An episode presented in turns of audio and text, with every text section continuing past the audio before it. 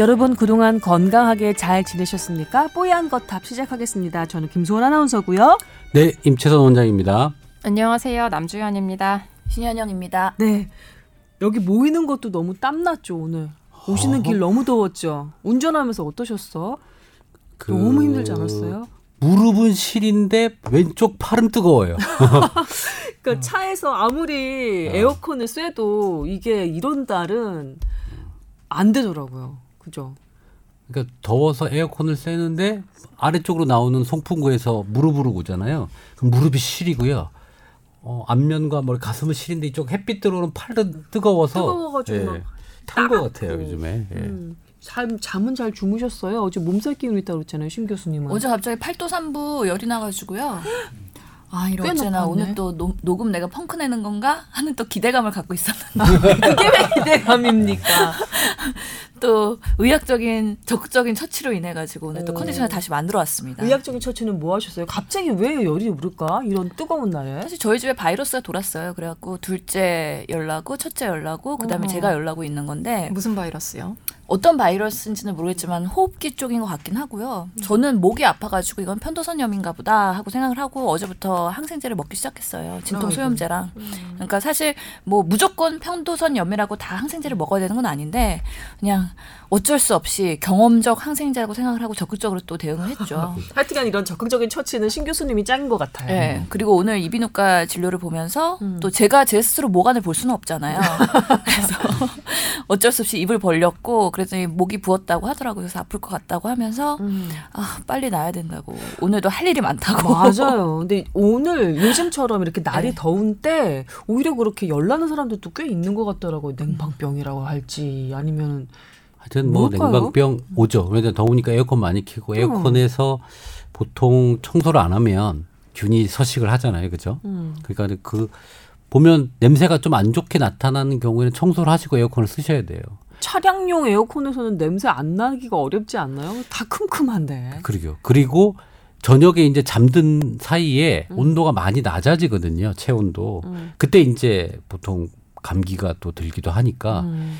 어, 꼭 예약 버튼 사용법을 좀 익혀서 음. 중간에 꺼지도록 하고요. 음. 어, 그리고 정말 더워서 다시 깰 때 다시 틀더라도 음. 에어컨을 틀고 자는 거는 조금 아. 음, 호흡기 질환에 조금 문제가 있을 겁니다. 그래서 좀 조심하셔야 될 것 같아요. 그리고 왠지 그 요즘에 하여튼 간에 공기에 안 좋은 물질들이 많기 때문에 에어컨 필터 교환도 자주 해야 될 것 같다는 생각이 드네요. 아, 나 반성하게 돼요. 그냥 1년만 더 틀자 그러고 그냥 틀었는데 아, 참 저도 한번 청소를 해야 되는데 그게 또 이렇게 또 게으름을 피우게 되네요. 남주현 기자님은 어떻게 지내셨어요? 저 어제 약 먹었다고 빨리 얘기해요. 아, 저는 사실 한 2주 동안 근육통이 가시질 않아서 참다 참다 어제 점심 때 병원을 갔어요. 그래서 ATP 주사? 아 그게 뭐예요? 나 알고 싶어. 그거를 맞았어요. 아니, 저, ATP 죽 갔네 죽 갔어. 왜 왜죽 갔어요? 아, 왜? 또 제가 그런- 당한 건가요? 왜? 당한 건가요? 당했다기보다는 아니, 이 표정을 아시면 여러분께서 도대체 이 사람들이 무슨 얘기를 하고 있나 궁금해 하실 제가 법한 표정이에요. 뭐. 아니, 근데 저는 원래 병원을 잘 안 가는 사람인데, 어. 죽겠더라고요. 그래서 사람들이 그렇게 안 좋으면 비타민 주사라도 맞아봐라. 근데 어. 저 사실 그런 주사제 안 좋아하거든요. 어, 근데 어 너무 죽겠는 거예요. 일을 못 하겠는 거예요. 그래서 어. 갔더니 열도 나고 그래. 뭐 쑤시고. 네, 뭐 어. 염, 염증 소염제를 주, 뭐 처방해 주겠다. 그리고 뭐 주사는 그거를 맞도록 해라. 그래서 어. 또 조용히 알겠습니다. 그리고 맞고 왔죠. 얼마나 아팠으면 세상. 근데 ATP 주사가 뭐길래 두 분이서 이렇게 웃으셨어요. 서로 쳐다보면서. 새로 생기는 트렌드 주사거든요. 저 최첨단을 걷는 최첨단이죠. 환자인가요? 네. 그러면? 네, 왜냐면 최첨단 호구. 요즘에 호흡기가 안 좋아지면서 음. 호흡기 전문 병원들이 생기는데 거기서 이제 쓰는 주사예요. ATP 주사. 이게 호흡 기능을 좀 올려주는 형태라고 얘기를 많이 하고요. 뭐 면역력 얘기도 하시더라고요. 당연하죠. 이게 ATP라는 게 무슨 말이냐면 우리 세포에서 어, 어 세포에서 에너지를 만들어서 우리가 일을 할 수 있게 하는 게 ATP예요. 크랩새우라고 생물 때 배우셨을 거예요. 그래서 ATP를 생성하는데 그걸 따서 이제 몸에 에너지들을 만들어내서 면역 기능을 올리면서 특히 폐를 타겟으로 좋다라고 하는 그래서 빨간색이 나요. 어, 말겠는데요. 예. 말겠어요. 되게 흐리게 그러니까 타서 좋네. ATP 주사 종류가 많아요. 아, 그래요? 그리고 최신 그런 ATP 주사를 말씀하신 것 같고요, 임 원장님은 모 병원에서는 그냥 응급실에서 애매모호한 질환으로 오는 환자들한테 루틴으로 달, 다는 주사입니다. 뭐 그래서 나쁘진 않은 거죠? 나쁘지는 않은데 그렇다고 그렇다고 뭐예요? ATP 주사는 뭐 비타민 주사의 한 종류라고 되어 있긴 하고요. 아. 사실 ATP 우리 다 아시죠? 몰라요. 우리 몸에서 에너지 생성 미토콘드리아에서 ATP가 생성되는 거 아, 모르세요? 뭐 열난 열내는 거 아니었어요? 에너지 생성하는 거. 그렇죠. 그런 의미에서 ATP 주사라고 되어 있는 거고 음. 이것도 지금 full name으로는 뭐 adenosine tripho phes 아 triphosphate 기 때문에 하여튼 간에 우리 몸의 에너지 그러니까 뭔가 활력 증진이나 명령력 증진을 위해서 도움을 줄 수 있다고 생각되는 음. 우리 소위 말하는 그 기능성 주사들 있잖아요. 그것 중에 하나인 거죠. 근데 클래식한 ATP 주사도 있기 때문에 요즘에는 워낙 다양한 주사들이 많이 나오긴 해서 또 저는 잘 안 쓰긴 하는데요. 저는 또 그냥- 사실 명지병원 가고 싶었는데 너무 멀었어요. 음, 그것만 고수하는 선생님들 또 있는 것 같고 그래서 그 선생님의 어, 스타일에 따라서 좀 다르긴 한 것 같아요. 여튼 효과는 있었습니까? 잘 모르겠어요. 그거 하고 아, 제가 바로 또 처방받아서 약도 같이 먹었거든요. 그래서 근데 주사 맞고 한 두 시간은 되게 힘들었어서 주사가 이상한 건가 뭐 그랬는데 어쨌든 약 먹고 그래서 오늘은 음, 일은 하고 있습니다. 어제는 좀비처럼 앉아 있었고요. 음. 그렇군요. 근육통이 어딘 부위가 아팠던 거예요? 진짜 온몸이 아팠어요. 음, 열 나는 건 아닌데. 열이 나 나고 있더라고. 어 제 가서 재 보니까. 음, 그랬구나. 저도 이런 온몸이 쑤시는 증상 때문에 가끔 고생을 하는데 열감이 좀 느껴지고 그러면 어딘가 염증 반응이 있다는 얘기인가요? 근데 이렇게 온몸에서 막 그런 전신적인 반응인 경우에 뭐 특정 부위는 아닐 것 같은데 실제적으로 열을 재서 열이 있으면 정말 어디선가 염증 반응이 일어나고 있거나 아니면 바이러스나 그런 세균의 감염 때문에 그럴 가능성이 높겠죠. 그러니까 우리 외부에서의 그런 뭔가 균이 침입이 했을 때 우리 몸에서 자연스럽게 면역 반응을 하느라고 열을 내는 거잖아요. 근데 정상 그런 면역 반응이라고 보이는 건데 그거 외에도 그냥 단순한 열감인데 열은 없고 그러면서 온몸이 쑤시고 아픈 거는 과도하게 몸을 많이 사용해서 그런 걸 수도 있고요. 아니면 이제 갱년기에 가까워 오다 보니까 여기 갱년기 증상의 일환으로 그럴 수도 있고 여러 가지 원인들이 있으니까 그거는 어 개개인의 상황에 따라서 판단을 해야 될 부분이라고 생각이 듭니다. 음, 그렇군요. 여튼 이렇게 막 거의 한 40도 가까이 체감 온도는 40도 넘는다고 하죠. 예, 날씨 정보 보면 그렇게 적혀 있던데 이런 때 훨씬 더 건강 관리 힘써야 되는 건 맞아요. 잘 넘겨야지 한 달을 이렇게 간다고 하는데 아, 기상캐스터 멘트 보면 너무 살벌하고 잔인할 정도예요. 예를 들면 이런 거죠.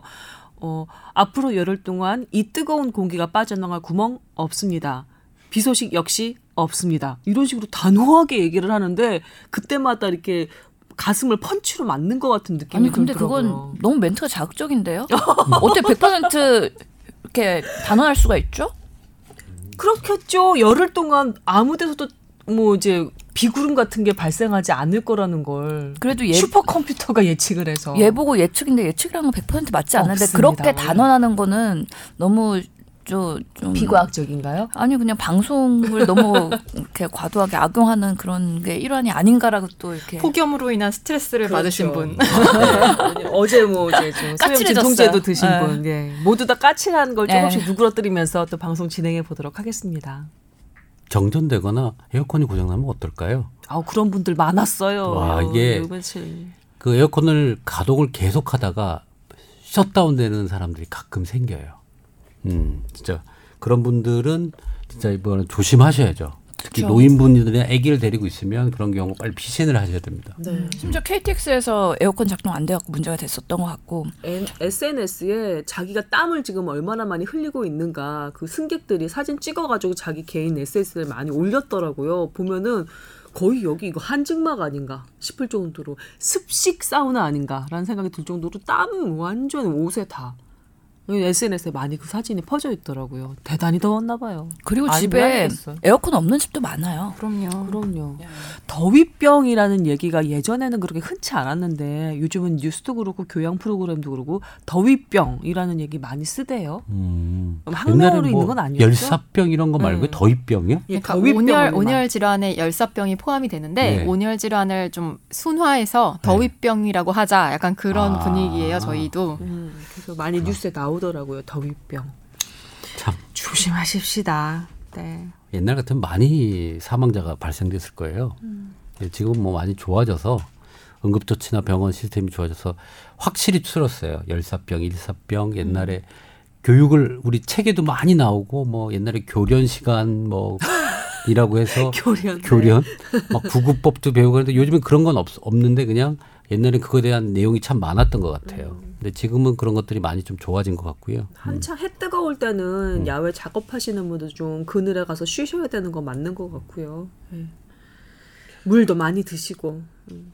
그리고 시원한 거 많이 드셔야 된다고 하니까 갑자기 뭐 카페인 들어있는 커피 많이 드셔서 밤에 또 잠 안 오고 더워서 더군다나 잠 설 치는데 아침에 몽롱해지시는 분도 그 많으시더라고요. 카페인은 자제해야 된다고 합니다. 아, 예, 맞아요. 탈수 증상 일으킬 수 있어서 수박 어디- 같은 거 드시라 그러더라고요. 그러게요. 그래서 오늘 초복인가요? 오늘이? 예, 저희 수박- 녹음하고 있는 날은 초복입니다. 예, 수박을 좀 미리 먹고 왔습니다. 음. 또 직원들이 또 수박을 또 예쁘게 썰어서 어, 초복입니다라고 또 갖다 줘서 좋은 병원이에요. 예. 저희 지하 식당에서는 삼계탕이 예, 마련돼 있더라고요. 음. 조그마한 삼계탕. 그래서 지하 식당에서 먹어죠. 힘드니까 바깥으로 못 나가고.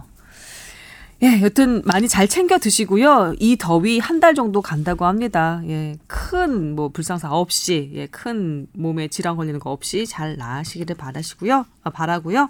저희 건강 상담 메일 들어온 거 하나 확인하고 그리고 해결해 드리고 그다음에 오늘의 주제로 넘어가도록 하겠습니다. 저희 메일 주소는 알려드리면 tower at sbs.co.kr입니다. 뽀얀거탑에서 타워 썼어요. tower 하고 sbs.co.kr입니다. 많이 많이 보내주세요. 오늘 채택된 음, 그 상담 메일은 이겁니다. 어, TV에서 광고하는 대표적인 잇몸약, 인사땡, 이가땡, 뭐 이런 것들이 그 동일 성분, 뭐 동일 기능을 하는 서로 경쟁 제품인 것으로 알고 있는데요. 어떤 성분의 약인가요? 주변에서 보면은 많이들 드시는 것 같더라고요. 보통 어르신들이 많이 드시는 것 같은데 아, 이 약품에 대한 설명을 듣고 싶습니다. 이렇게 사연 보내주셨습니다. 많이들 드시죠? 광고도 많이 하고. 네. 그 우리 일반 의약품이라고 하죠. 약국에서 살 수 있는 일반 의약품 1등이 총 매출 1등이 먹은 것 같아요. 바카땡 아닐까요? 네. 그거는 의약 외품이죠. 의약 외품이죠. 아 바카땡은 의약 의약 외품인가요? 외품이에요. 아, 예. 일반 의약품이라고 하는 거는 어, 의약품인데 약국에서 쉽게 살 수 있는 것들을 얘기합니다. 음 그럼 판피땡, 판피린 같은 거, 그것 소화제. 소화제. 예. 아 저 그만 맞출래요. 예, 아, 별로 소득이 건, 네. 없는 것 같습니다. 우선 그래서 어, 일반 의약품 중에 매출 1위가 아로나민 골드예요. 에? 아, 진짜요? 네. 500 한 50억, 600억 사이 정도 아, 나옵니다. 많이 팔리네요. 그러니까 사실 그 비타민이거든요. 활성 네. 비타민이잖아요. 근데 선전은 뭐 몸, 몸도 기운이 나고 아픈 데도 없어지고 뭐 이렇게 선전합니다. 어깨 결림, 피로, 만성 통증. 매우잖아요. 사람들이 그럼요.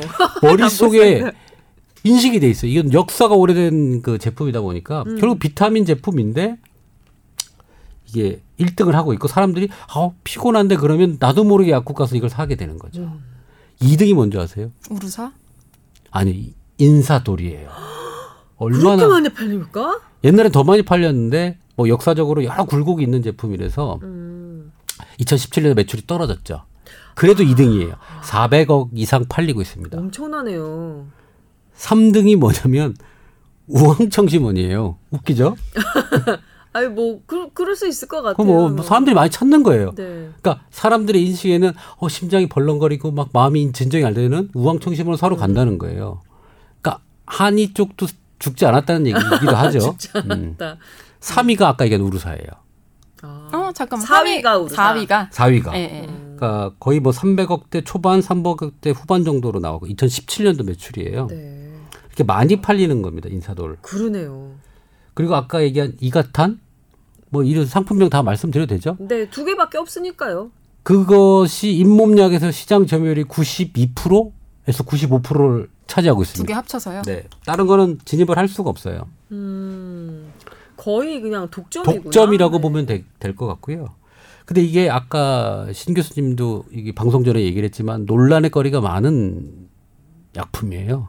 근데 드신 날과 드시지 않은 날의 차이를 막 느껴보라는 식으로 그런 식으로 광고를 하던데 뭐, 확실히 다르다고. 네. 그럼 뭐 그쪽 제품의 어, 회사 쪽 얘기고 네. 이 인사돌 잇몸 제품에 관련된 이 약들의 지금 결론부터 말씀드리면 이건 의약품이 아니라 그냥 비타민제입니다. 여러분들이 모르셨을 거예요. 둘 다요. 둘 다. 어, 이런. 아 진통제 성분조차 없나요? 옛날에는 의약품이었어요. 이게 역사적으로 옛날에 의약품이었다가 음. 강제로 등급이 하향된 거예요. 근데 더 하향돼야 되는, 되는 제품이라고 생각이 드는 제품이죠. 왜냐하면 다 비타민들 뭐 들로 구성돼 있기 때문입니다. 아, 붓고 흔들리고 피나는 증상에 치료약처럼 사람들이 생각을 하고 있는데요. 그건 옛날에 의약품일 때 그렇게 인식이 돼 있는 거예요. 사람들이 아 치, 치주 질환, 잇몸 질환의 병에 쓰는 치료제라고 이 두 가지 제품을 생각하고 있지만 그거는 아. 옛날 생각이고 2017년도에 네. 어, 정부에서 이거는 의학적 효과가 없다라고 해서 강제 등급을 내렸습니다. 2017년에요. 네. 얼마 되진 않았구나 그러네요. 진짜. 작년이네요. 네. 2016년도 말에 해서 2017년도에 타격이 컸 있었죠. 매출 하락이 있었죠. 그런데 여전히 광고는 이 제가 지금 말씀드린 그런 광고 카피, 예, 광고 문구를 사용해서 하고 있습니다. 네. 그 역사적으로 보면 이걸 프랑스에서 어, 수입을 해옵니다. 프랑스, 프랑스에 있던 이 잇몸 치료제를 어, 이 회사에서 들여오게 되죠. 네. 음. 뭐 이가타는 그거고 동국과 명인제약이죠. 어, 그래서 동국에서 어, 프랑스에서 의약품으로 가지고 들어왔었어요. 근데 재미난 거는 거기에 소- 성분명을 보면 인사돌 같은 경우에는 옥수수 추출물 인데 옥수수 불검화 정량 추출물을 해서 어 거기에 이제 남아 있는 것에다가 콜 어, 비타민, 콜레스테롤이나 이런 것들을 추가한 거예요. 아니, 콜레스테롤이 아니라 토코페롤 같은 걸 비타민들을 추가해서 만든 거거든요. 어. 그래서 그 거기에 또 라이소자임이라는 치료 효과가 있다고 얘기했던 것들이 포함돼 있었어요. 음. 그런데 프랑스에서 2011년도에 어 이거는 효과가 없네라고 해서 의약품에서 제외를 해버립니다. 2011년도에. 음, 정작 프랑스에서는 2011년에 예. 그래서 거기 2005년도에 어 약제에 대한 평가를 했고 HSA라는 곳에서 재평가를 해서 효능이 없다고 판매를 했습니다.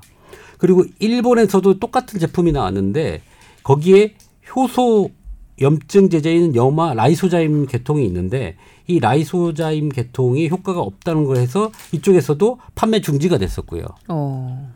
그래서 결국 이가탄이나 어, 인사돌. 이 인사돌은 비타민 C, 비타민 E, 소염제 성분으로 구성되어 있는데 이 소염제가 효과가 치주염에 효과가 없다고 다들 판명을 했기 때문에 네. 이게 약이 아니라는 거였죠.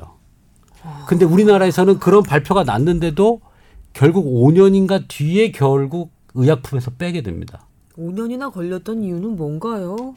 근데 꿈쩍도 안 했어요. 왜냐하면 전문가 집단에서 치과협회였을 거예요. 그죠? 아마. 그랬겠죠. 예, 아니면 치- 치주 치과 학회 학회에서. 예. 이거는 영양제다. 비타민이고 효과가 없다라고 이제 그 2011년에 나온 그런 내용들 가지고 식약청이 얘기를 했지만 꿈쩍도 안 하다가 음. 불만제로라는 그 프로그램에서 네. 이거는 효과가 없다라고 딱 하고 나서 그때 이슈가 되면서 거기서 우- 그때부터 움직이게 되는 겁니다. 그렇죠. 음. 그래서 보면 뭐 스쿠알렌, 카로틴, 토코페롤 어, 뭐 이런 것들이 들어가 있고 가장 많이 들어가 있는 게 시스토스테롤이라는 스테롤 스테롤이에요. 근데 이런 이게 효과를 내는 거라고 얘기를 하고요. 한 7mm 정도 들어 있대 한 알에. 그리고 이거 뭐 근데 다른 데는 더 많이 들어간 제품들도 많고요. 그리고 결론적으로 이게 뭐냐 물어보면 비타민 D 전구 물질이라고 생각하시면 돼요. 비타민 D 전구 물질. 네. 그러니까 결국은 비타민 D 먹고 C 먹고 E를 조합해서 나온 상, 의약품이었던 거죠. 근데 그 라이소자임이라는 하고 라고 하는 치료 효과가 있다고 했던 것이 효과가 없는 걸 밝혀짐으로써 결국에는 비타민 제품이 됐기 때문에 이거는 일반 의약품으로도 넣으면 안 되고 건강식품으로 분류해야 된다라고 지금 주장을 하고 있는 제품이에요. 그래서 저는 이 사실을 나중에 한번 얘기는 해야겠다고 생각을 했는데 잇몸에 대해서 얘기할 일이 없어가지고 근데 이분이 딱 질문을 지금 해주신 거예요. 아유 이 조용한 애청자입니다. 평소 궁금했었는데 자세히 질문 드려봅니다라고 이제 이 메일 보내주신 분 정말 감사합니다. 저희가 벼르고 있었던 내용인 줄 저도 몰랐어요. 음. 아, 어, 근데 그러면 인사돌 이가탄은 성분도 비슷한 상황이에요. 그렇죠. 거기도 성분을 보면 뭐 토코페롤, 뭐 아까 얘기한 어, 시스토스테롤, 뭐 스쿠알렌, 뭐 카로틴, 뭐 이런 것들이 들어가 있어요. 그러면 잇몸 아프신 분들은 뭘 드시는 게 맞나요? 제가 말씀드릴게요. 그래서 제가 또 저희 그 치과 선생님 카톡방에 이걸 또 올렸죠. 근데 다들 버럭하시는 거예요. 버럭했을 거예요. 이게 그렇게 효과가 좋으면 그리고 의학적으로 정말 어떤 의미로 버럭이었어요? 그걸 설명드리려고 하는 거죠. 네네. 이게 정말 그렇게 좋은 약이고 효과가 있고 소비자한테 그리고 환자한테 도움이 되는 약이면 의사들이 치과 의사들이 당연히 치과 의원에서 처방을 하겠죠. 처방 안 한다. 그렇죠. 당연히 안 하죠. 그냥도 살 수 있는데 뭐 굳이 처방을 했겠어요 그 동안. 아니에요. 그래도 아니, 그러니까 만약에 점- 처방을 예. 네, 그러면 의. 치과 의사들이 아 그거 드시면 됩니다라고 광고라도 했겠죠. 근데 그렇지 않다는 거는 뭔가 모종의 문제가 있는 거고요.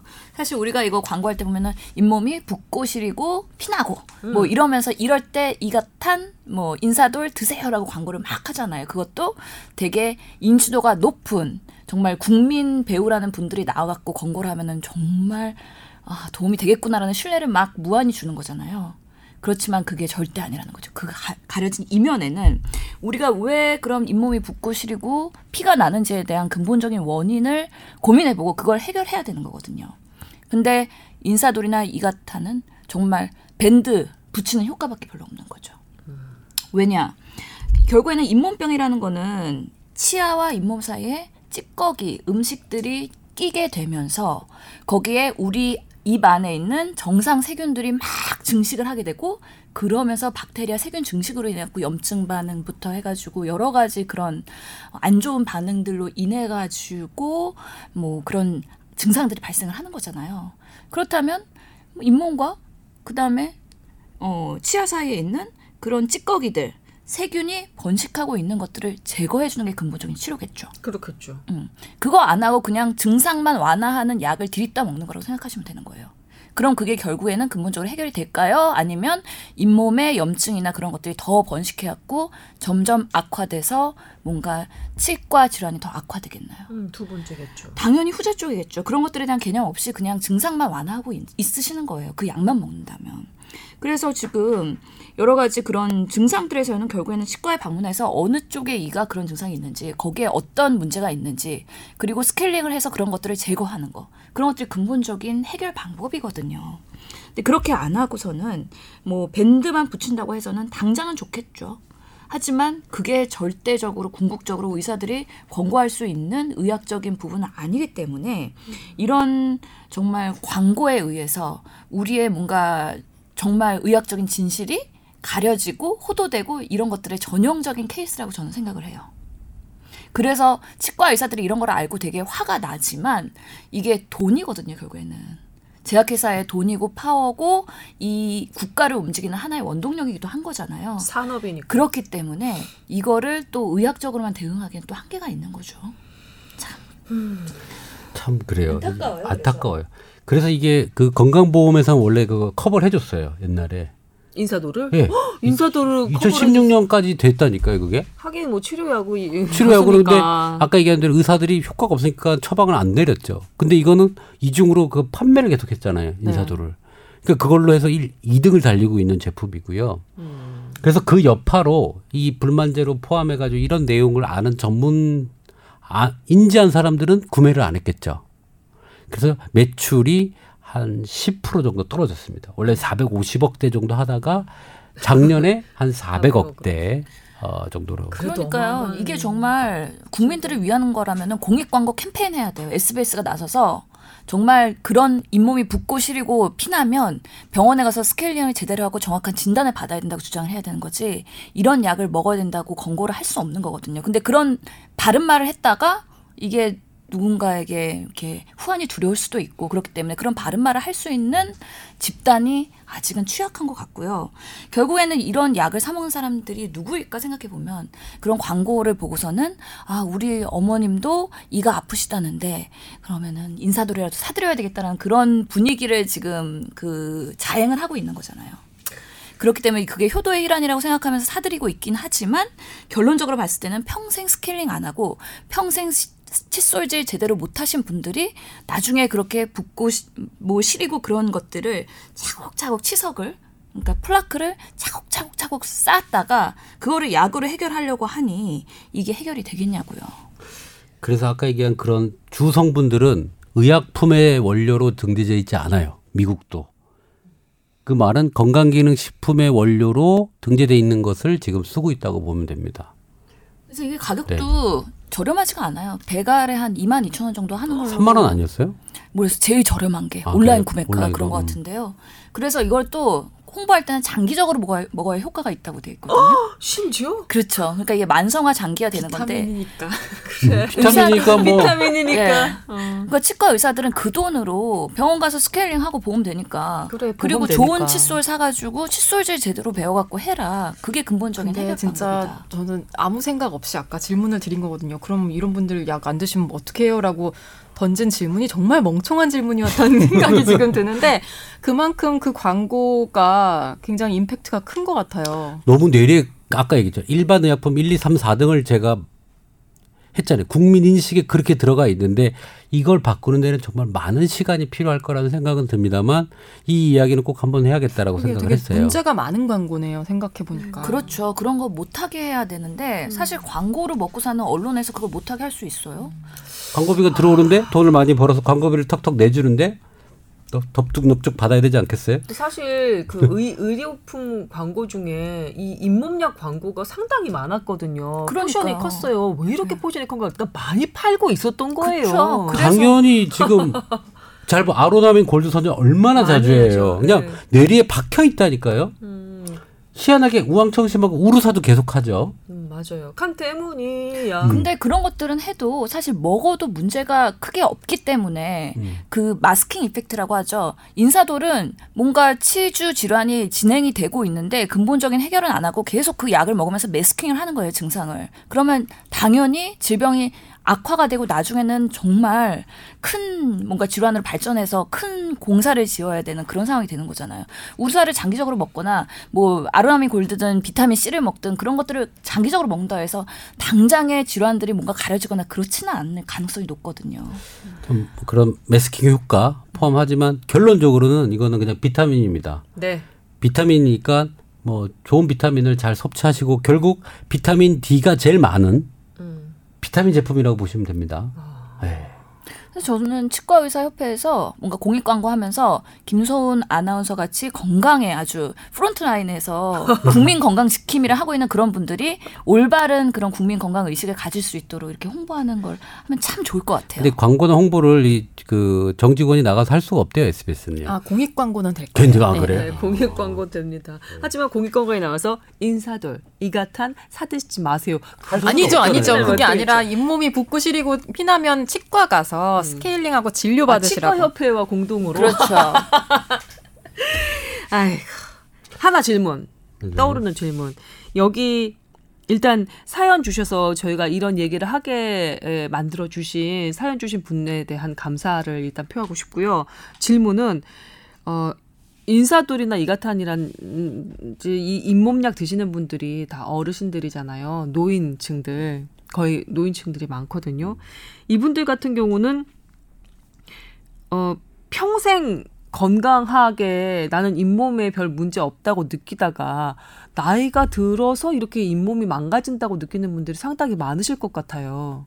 그렇다고 해서 내가 평생 해오던 칫솔질을 순식간에 바꾸는 건 나이 드신 분들한테는 또 어려울 것 같고 뭔가 뾰족한 방법은 없을까요? 인사돌 인사 저 이가탄 이것도 별로 이렇게 효과가 없다고 하면 안타깝지만 원칙밖에 말씀을 못 드려요. 근본적인 원인 제거 안 되면 그냥 결국엔 나중에 저는 노인 환자들 입원해서 많이 보기 때문에 이 다 빠져요. 그래서 결국에는 못 씹으세요. 그러면 영양도 더 문제가 되는 그렇죠. 거잖아요. 그러면서 기력 쇠하시면서 못 먹고 이제 수액 맞기 시작하면서 병원 신세 지게 되고 그게 우리 그게 정말 노인 뭐랄까. 환자들의 코스예요. 그래서 갑자기 못 드시게 돼서 병원에 왔는데 원인이 뭐냐? 이가 빠지거나 이가 썩어갖고 씹는데 지장이 있다. 음. 그걸로 인해 갖고 못 드시는 분들이 있다는 거죠. 그래서 치아 관계는 치아 관리는 젊었을 때부터 하여튼 미리미리 잘 관리를 해야 되는 게 맞고요. 사실 그 어, 질문 주신 분께서 그럼 두 제품에 뭔가 효과의 차이가 있느냐라고 질문 주셔갖고 제가 찾아봤더니 블로그에서 이런 것들을 홍보하고 있더라고요. 인사돌은 치주염에 좋고 이가타는 치은염에 좋대요. 그래갖고 그거의 메커니즘 막 이러면서 치주염이 뭐고 치은염이 뭔데 이럴 때는 뭐 드시고 저럴 때는 뭐 드시라고 블로그에서 얘기를 하고 있더라고요. 되게 전문적으로 보이게 적어놨네요. 예. 그래갖고 막 이건 잇몸의 구성을 이렇게 두면서 뭐가 치은이고 뭐가 치주 막 이렇게 설명을 하면서 어.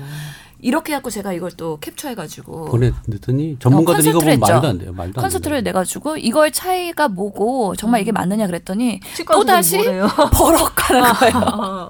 읽을 가치도 없더라고. 그 시간에 칫솔질을 열심히 아. 하라고 하더라고요. 광고입니다.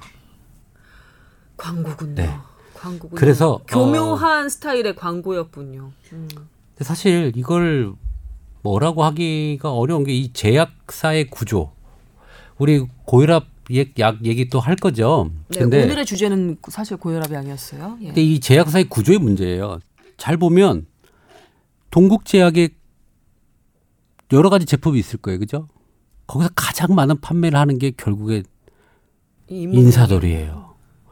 동아 우측 동아 알죠? 동아 동아제약 유명하죠? 그럼요. 거기서 박카스 만들죠. 네, 4천억 매출 중에 거의 천억 이상이 그거예요. 박카스예요. 약이 아니에요. 제약사들이 의약 외품이에요. 동아제약의 박카스 활명수, 뭐 아로나민 골드 너무 제약사의 큰 포션을 지금 이런 식 건강기능식품류와 비슷한 것들, 의약외품 같은 것들이 음료수 같은 것들이 차지하고 있는 거예요. 광동 광동에 나오는 뭐 옥수수 수염차, 그러네. 아까 광동 제약의 우황청심원 음. 모르겠어요. 다 푸드앤 베브리지로 가는 것 같아요. 제약 회사들도 요즘에 보면. 근데 전 세계적으로 유명한 제약사들은 약이어야 되는 제약사여야 되잖아요. 그러면 이게 식품회사, 음료회사가 아니고 약을 개발하고 하는데 해야 되는데 우리나라 정책상 이게 아주 낙후돼 점점점 낙후되는 쪽으로 가는 거예요. 그럼 잘 팔리는 걸 더 팔기 위해서 광고 더 하죠.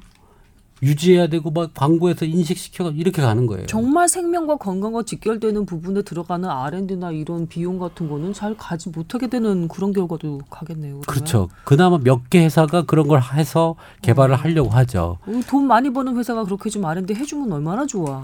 본연의 역할, 그죠? 자, R&D 안 하고 이거를 더 팔기 위해서 광고를 하는 거죠. 비싼 모델, 모델. 들 써서. 그냥 인식을 이렇게 해가지고 아, 참 얘기가 이렇게까지 연결이 되는 걸 보니 정말 뽀얀 것 하면 좋은 프로그램인 것 같아요. 제가 뭐 이런 제품에 대해서 뭐라고 하는 게 아니라 사실 인, 인사돌 이가탕 그 질문을 받았을 때 여기까지 얘기가 진척되리라고는 사실 기대하지 못했었잖아요. 여러분도 한번 생각해 보시면 아 싶을 것 같아요. 예, 안타까운 일이에요. 그래서 다국적 제약사는 자기만의 특허가 있고 자기만의 제품이 있고 음. 항암 신약이 있고 이렇기 때문에 그런 것들로 발전을 하고 있는데 음. 우리나라 국내 제약사들은 자체 파이프라인이 없기 때문에 음. 결국에는 뭔가 카피야, 제네릭 이런 음. 걸로 판매를 하고 그 외에 다른 영역에서 아. 그렇게 소비를 조장하기 위해서 상업적으로 하고 그런 것들 때문에 되게 현격하게 차이가 많죠. 음. 그런 데는 우리나라 정부의 제도적인 문제도 있다. 정부가 조장하고 있다. 아까 얘기했잖아요. 다른 나라에서 2016년, 2011년에 전부 다 이거는 그 치료약 아닙니다라는 결론이 나왔는데 그것도 전문의들 치과 의사 협회 속에서도 이건 아니다고 얘기가 나왔는데도 몇 년 동안 꿈쩍 안 했다면서요 식약처에서. 결국엔 뒷, 뒷장 뒷 늑장 대응을 한 거죠. 예. 음.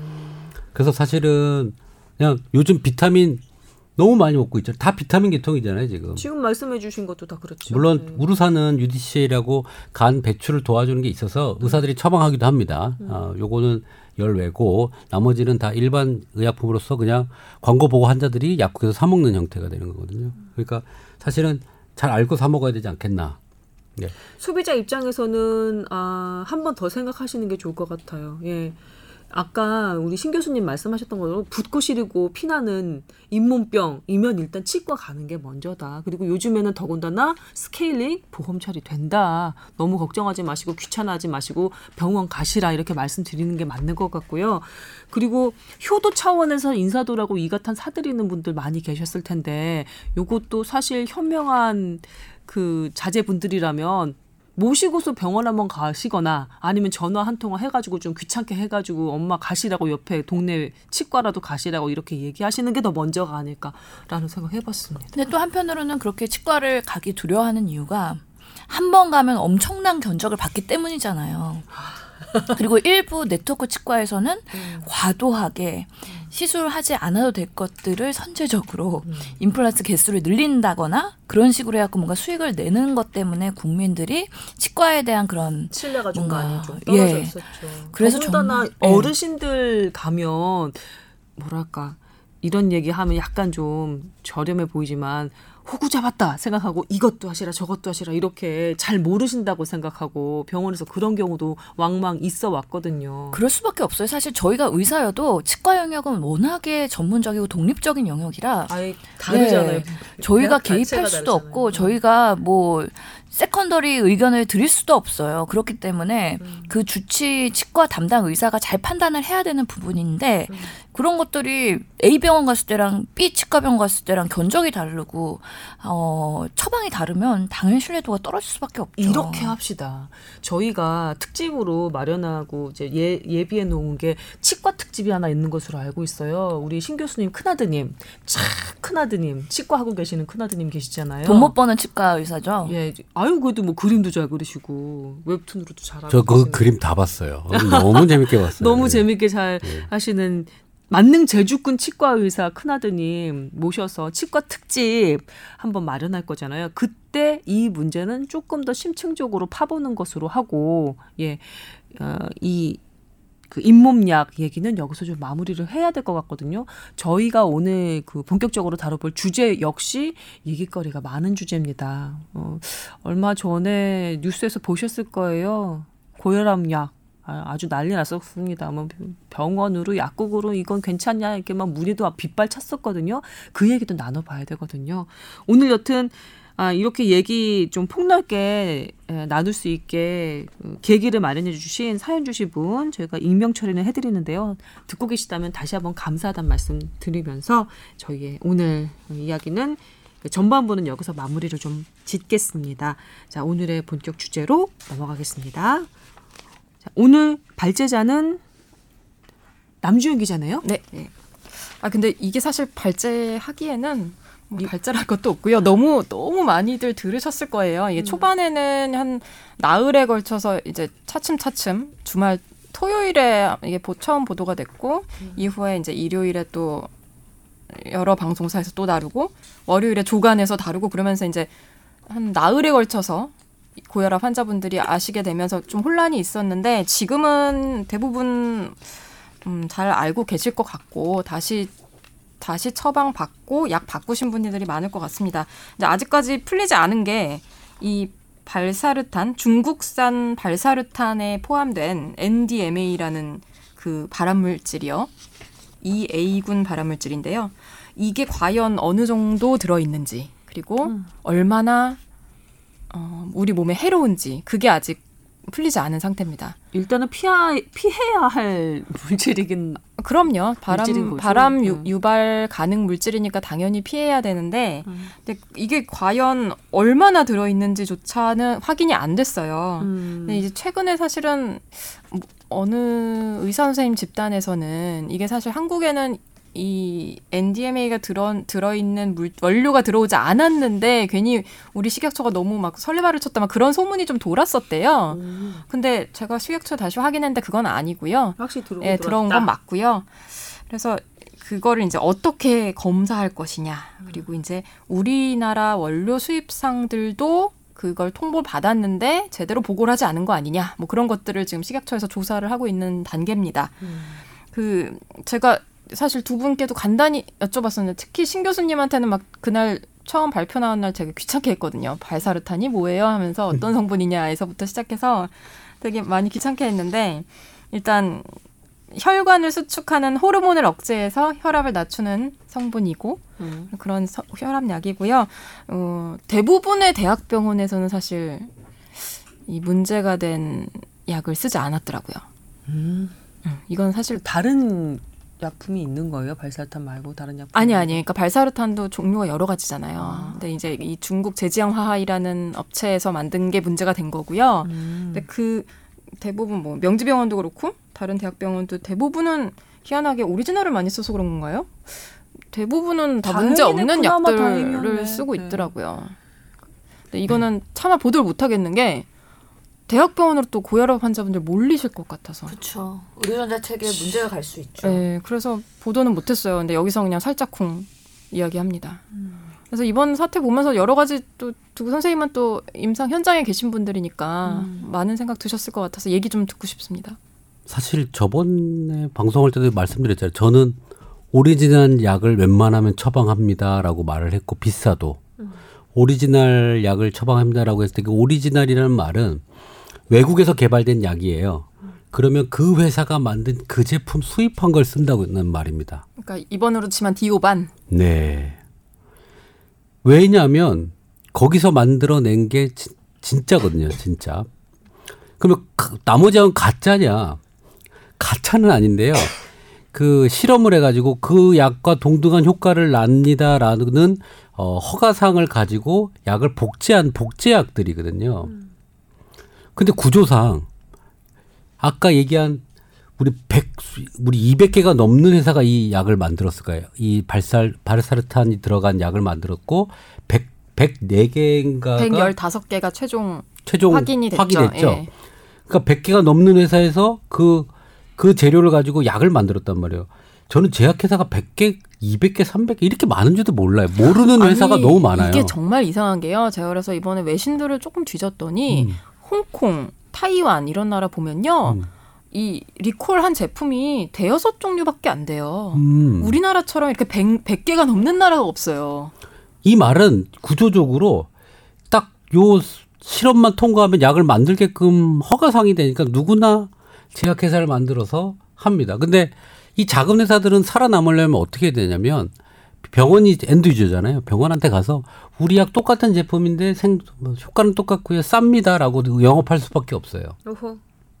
그리고 나라에서 싼 약을 쓰면 인센티브를 주게 되게 돼 있어요. 아하. 나라에서 만든 이 제도가 지금 문제라고 생각하는 거예요. 그리고 의사들도 오리지널을 약을 처방하면 삭감을 해요. 돈을 안 줘요. 복제약을 써야 쓰라는 거예요. 복제약 너 돈 안 주면 너돈 못 벌고 삭감시키니까 잠깐만요. 기본적으로 약효만 똑같다면 굳이 비싼 약을 쓸 필요가 없다는 아이디어 자체는 맞는 거 아닌가요? 약효가 똑같다는 거의 definition이 어떻게 되냐가 중요하죠. 그래서 생동성 실험을 하는데 그 효과에서 80%에서 125% 범위가 되게 넓, 넓죠.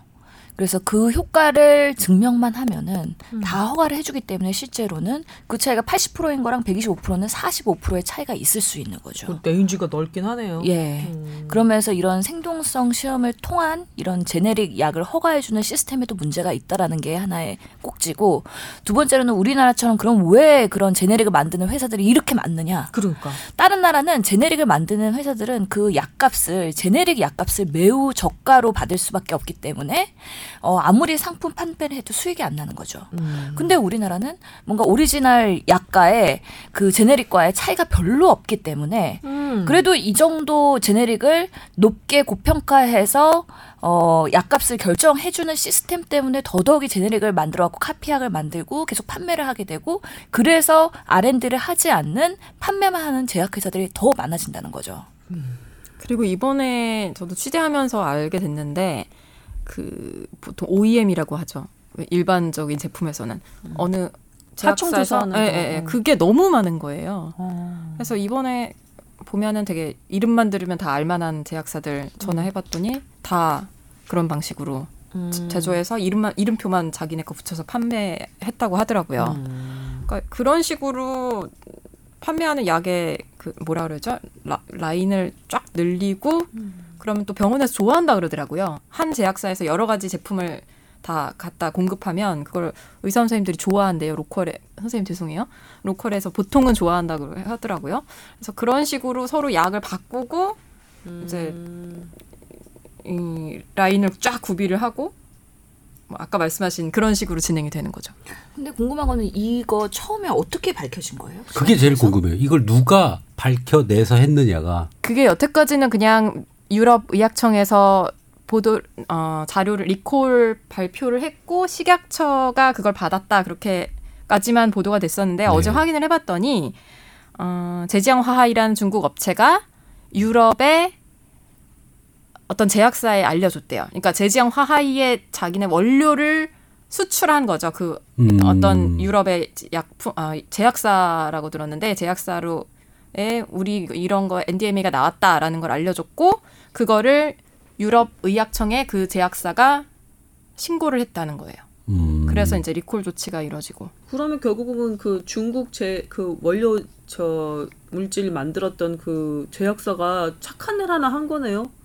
어쨌든 자기들이 디텍트를 해서 뭐 음. 좀 오래 걸린 것 유- 같긴 한데요. 유럽에 있는 어떤 제약사한테 아, 알고 봤더니 우리 이런 발암 의심 물질이 나왔네요. 그러고서는 유럽에 있는 제약사한테 알려주고 그 유럽에 있는 제약사가 다시 유럽에 있는 그 기관에 음, 자진 신고를 해서 드러난 거란 얘기잖아요. 근데 왜 그게 중요하냐면은 사실 중국 원료 물질 그리고 이런 일들이 단지 발사탐에만 있겠냐는 거죠. 그 궁금증이 생기는 거죠. 우리 단톡방에서 제가 질문 드렸던 게 바로 그거예요.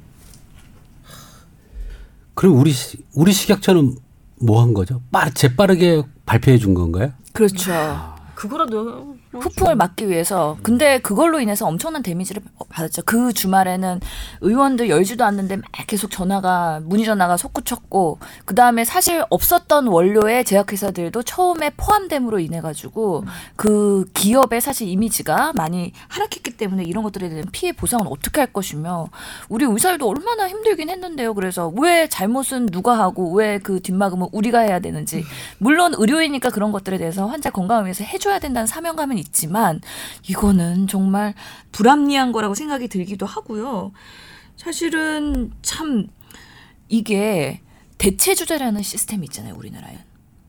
그래서 명지병원 같은 경우에도 100% 우리는 이런 약이 포함되어 있지 않습니다라고 환자한테 얘기하지만 약국에서 같은 성분의 다른 제품으로 변경을 할 수가 있거든요.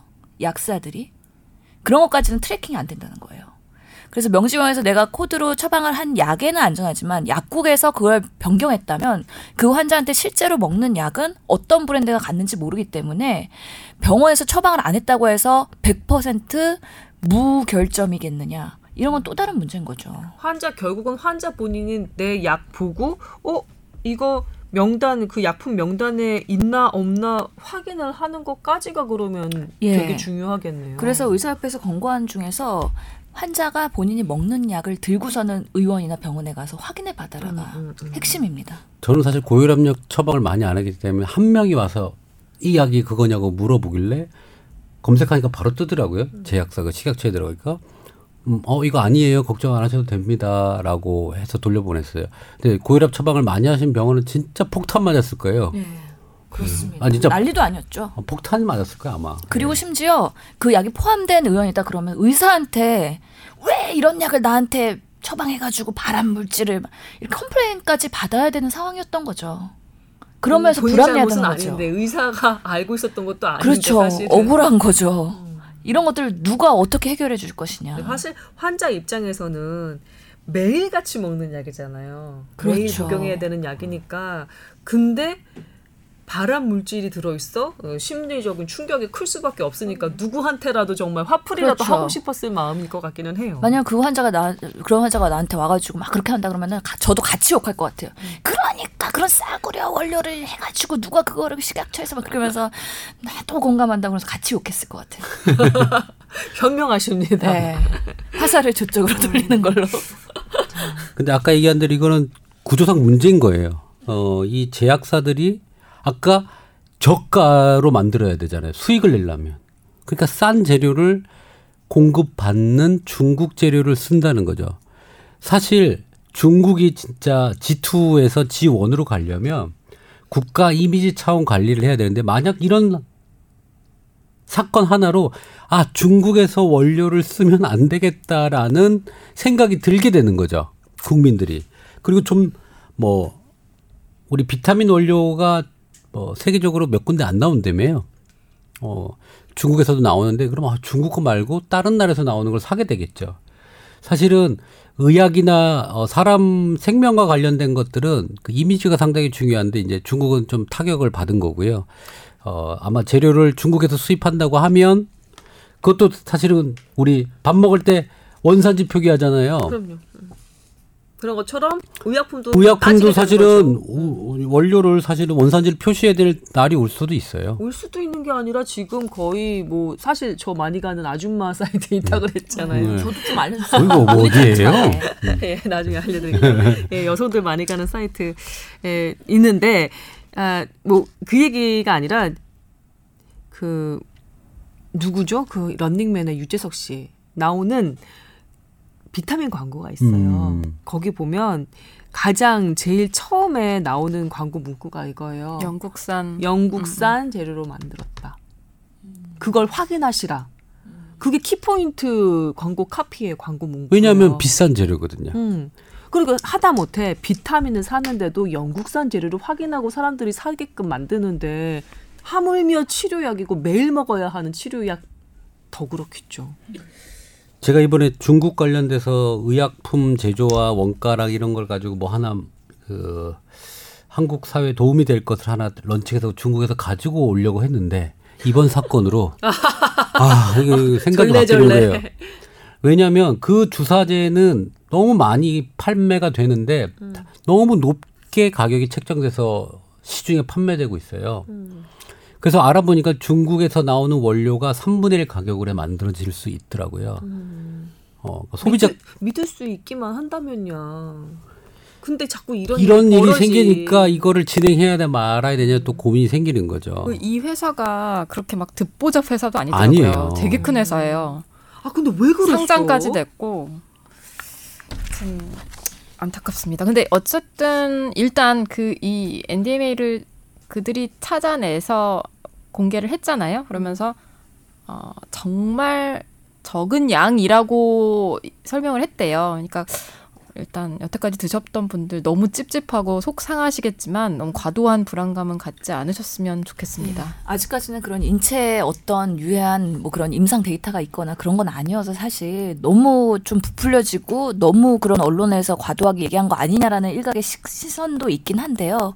그래도 하여튼간에 발암 물질이기 때문에 노출 안 되는 게 제일 좋은 거고. 하지만 앞으로 어떤 내 몸에 들어가서 특히나 말씀하신 대로 만성 질환이기 때문에 장기간 드셨을 분들이 있는 거죠. 그런 분들한테 는 건강 관리를 헬스 체크업을 더 정기적으로 잘 해야 된다는 생각은 들겠습니다. 그게 한 5년 먹었던 사람이 암에 걸렸다 그러면 어떻게 해야 되는 거예요? 저는 그게 궁금해요. 아니 그게 그 용매를 바꾼 게 이약 때문이라고는 2015년이라서요. 네. 2015년 삼- 8월인가 한- 그래서 한이 얘기 기, 이 어, 년? 길어야 3년, 2년, 3년. 그 뒤에 만약에 됐어. 그러면 이거에 대한 연관성을 해서 뭐 어떻게 소송을 하거나 구제를 받아야 되죠? 그렇게까지는 못할 것 같지 않아요. 그 약 말고도 많은 약을 틀림없이 드시고 계실 것 같은 게 고혈압 환자들의 대부분은 열, 연로하신 분들이 많잖아요. 약 하나만 들고 계시지는 않으실걸요. 그래서 다른 지병들도 많으실 거고. 제가 이 일을 사태를 벌어지고 한 거는 그 리스트를 쭉 보고요. 여기에 들어간 원료를 쓴 회사를 제가 마음속에 지웠어요.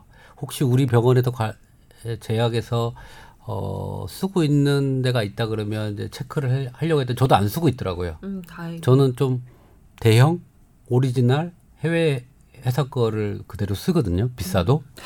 예. 음, 단톡방에 신 교수님이 그런 얘기를 하셨어요. 제가 이제는 뭐 중소 원료 제조 업체나 중소 제약 업체에 잘 손이 안 갈 것 같다. 약간 찝찝할 것 같다. 얘기를 예, 남겼더니 신 교수님이 이런 데서도 양극화 문제 걱정하게 되네요라고 답을 내셨더라고요. 그 생각 들어요. 지금 아까 아니 어떻게 115개 이렇게나 많은 줄 몰랐다 제약사가 임 교수님 아니 임 원장님 말씀하셨잖아요. 그런 것처럼 뭔가 좀 관리가 될 수 있을 법한 신뢰가 갈 수 있을 법한 그런 수준으로 좀 줄이는 거는 어, 줄이는 것이 방법이 될까라는 생각 마저 하게 되는 지금 현실인 거죠. M&A 얘기가 나오죠. 그래서 M&A 해야 되는 거 아니냐. 음. 근데 그렇다고 또 영업하고 있는 거를 또 하지 말라 이럴 수도 없는 얘기고. 구조가 잘못돼 있다니까요. 이게 제네릭 생산의 천국으로 만들고 있는 정부. 약가가 낮아져서 의료보험공단의 지출 비용을 줄이고 싶어하는 정부가 자꾸 약가를 낮추려고 할 겁니다. 예.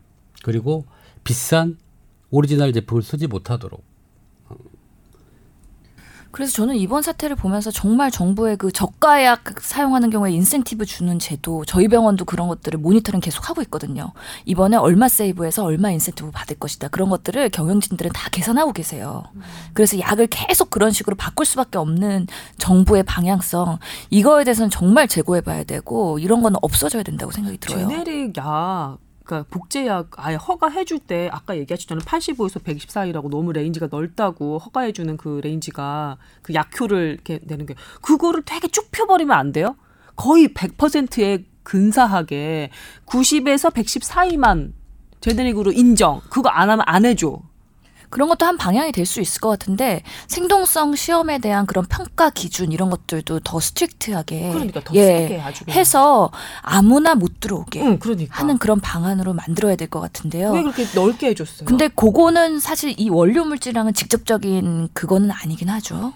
그렇다고 원료 물질이 발암 물질이 섞이지 않은 것들을 걸러낼 수 있느냐 그건 또 다른 얘기이기 때문에 그건 생동성 실험 제네릭에 대한 문제 그것도 한 꼭지로 가야 되고 정말 우리가 원료 물질에 대한 철저한 검증 이걸 어떻게 시스템을 만들 것이냐 이것도 같이 고민을 해봐야 될 것 같고요. 그러면 우리나라 식약청은 뭐 해요? 그런 원료들을 허가를 해주는 게 사실은 어 식약청의 식약처에서 하는 일이잖아요. 건강기능식품, 의료 관련된 원자재 뭐 이런 것들을 다 허가를 해주는 건데 그때 이제 어 괜찮네 하고 들여왔잖아요. 그러면 끝난 건가라는 거죠. 추적해야 되는 거죠. 추적을 하는 건지 모르죠. 모르겠어요. 그? 나머지 것들은 어떨까요? 아, 나 이거 일단 하나 터졌어. 이번에 음. 고혈압약 하나 터졌어. 나머지는 어떨까라는 생각 아, 당연히 하게 되죠. 그리고 이런 거 발표할 때는 사실 의료계랑 조금 협의를 하고 어떤 파장을 예측하고 어느 선에서 발표를 할 것인가 이런 거 논의된 다음에 진행을 했으면 좋았을 텐데 지부랑도 논의를 안 하셨답니다. 그러니까 그러고서는 진짜? 터트리고 나서 그 뒷감당은 복지부랑도 연기 안 했대요? 저는 심지어 식약처의 중앙 약사 심의위원이거든요. 그런데 한 번도 콜 받아본 적 없어요. 왜 그럴까? 왜 그렇게 할까? 전화 하나 걸고 회의 하나 마련하는 게 그렇게 오래 걸릴까? 그러니까 그런 정치적인 결정을 한 것 같아요 식약처에서 선제적으로 대응을 하라라고 위에서 오도가 아. 떨어졌겠죠. 안 그러면 식약처는 항상 몰매 맞을 테니까. 그렇죠. 그래서 토요일 날 아주 쉴때 한 건가 보죠. 어. 그 유럽에서는 발표는 언제 난 거예요? 7월 5일이요. 근데 발표는 식약처는 7월 7일이니까 뭐 시차 그런 거 감안했을 때 한 하루 정도 막 부랴부랴 해서 한 건데 음, 네.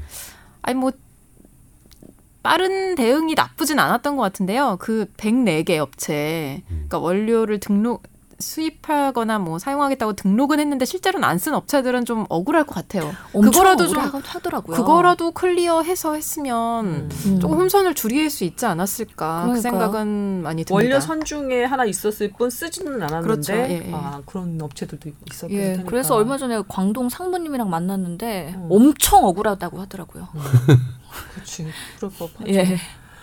아이고 남 기자님 네. 오늘의 발제자로서 이, 이렇게 난상으로 저희가 토론을 해봤는데 하나 뭉쳐서 마무리 멘트 해주시고요. 저희 지금 한 시간 넘게. 진행을 하고 있거든요. 아, 슬슬 이제 저는 아까 때가 됐어요. 마지막 멘트로 생각했던 게 이제 너무 불안해하지는 마시라는 말씀 드리고 싶었거든요. 기자로서 네, 아니 아니 어, 정말 저도 사실 이번에 보도하고 나서 제일 뭐 개인적으로 음. 이런 저런 사- 분들이 내 약은 괜찮니? 우리 엄마 드신 약은 괜찮니? 이렇게 문의를 많이 받았어요. 그래서 음. 몇개 봐드리기도 하고 이름 맞춰보고 뭐 그랬는데 그러니까 얼마나 고혈압 환자가 많은지 그리고 정말 이게 우리 주변에 어르신들 많이 드시는 약이라는 것도 다시 한번 좀 700만 명? 600만 명, 600만 예, 명? 느꼈는데요. 그러니까 이미 드신 약은 사실 어쩔 수가 없잖아요. 그러니까 너무 이것 때문에 스트레스 많이 안 받으셨으면 좋겠다. 맞아요. 그리고 이제 시험법 확인해서 얼마나 유해한지 그런 것들에 대해서 참 하, 식약처가 잘 하겠죠? 식약처에 대한 신뢰가 상당히 좀 낮긴 하지만 어쨌든 음, 적극적으로 대응한다고 하니 너무 불안해하지 마시고 불안, 스트레스 이런 것도 발암 물질 아닐까요? 발암 요소 아닐까요? 시각처가 잘할 수 있도록 화이팅 한번 날리면서 네. 오늘은 네. 맞습니다. 예, 내 몸 내가 챙깁시다. 예. 자, 오늘 여기서 마무리해야 될 것 같습니다. 오늘 얘기가 음, 뭐랄까 좀 방사상으로 퍼지긴 했지만 그래도 꽤 깊게 가는 것 같아서 저는 나름대로 배우는 게 많았던 시간인 것 같아요. 여러분은 어떠셨는지 궁금합니다. 저희 다음 주에도 여전히 덥겠지만 그 더운 와중에도 모여서 여러분과 함께하도록 하겠습니다. 뽀얀거탑이었습니다. 감사합니다. 감사합니다. 감사합니다.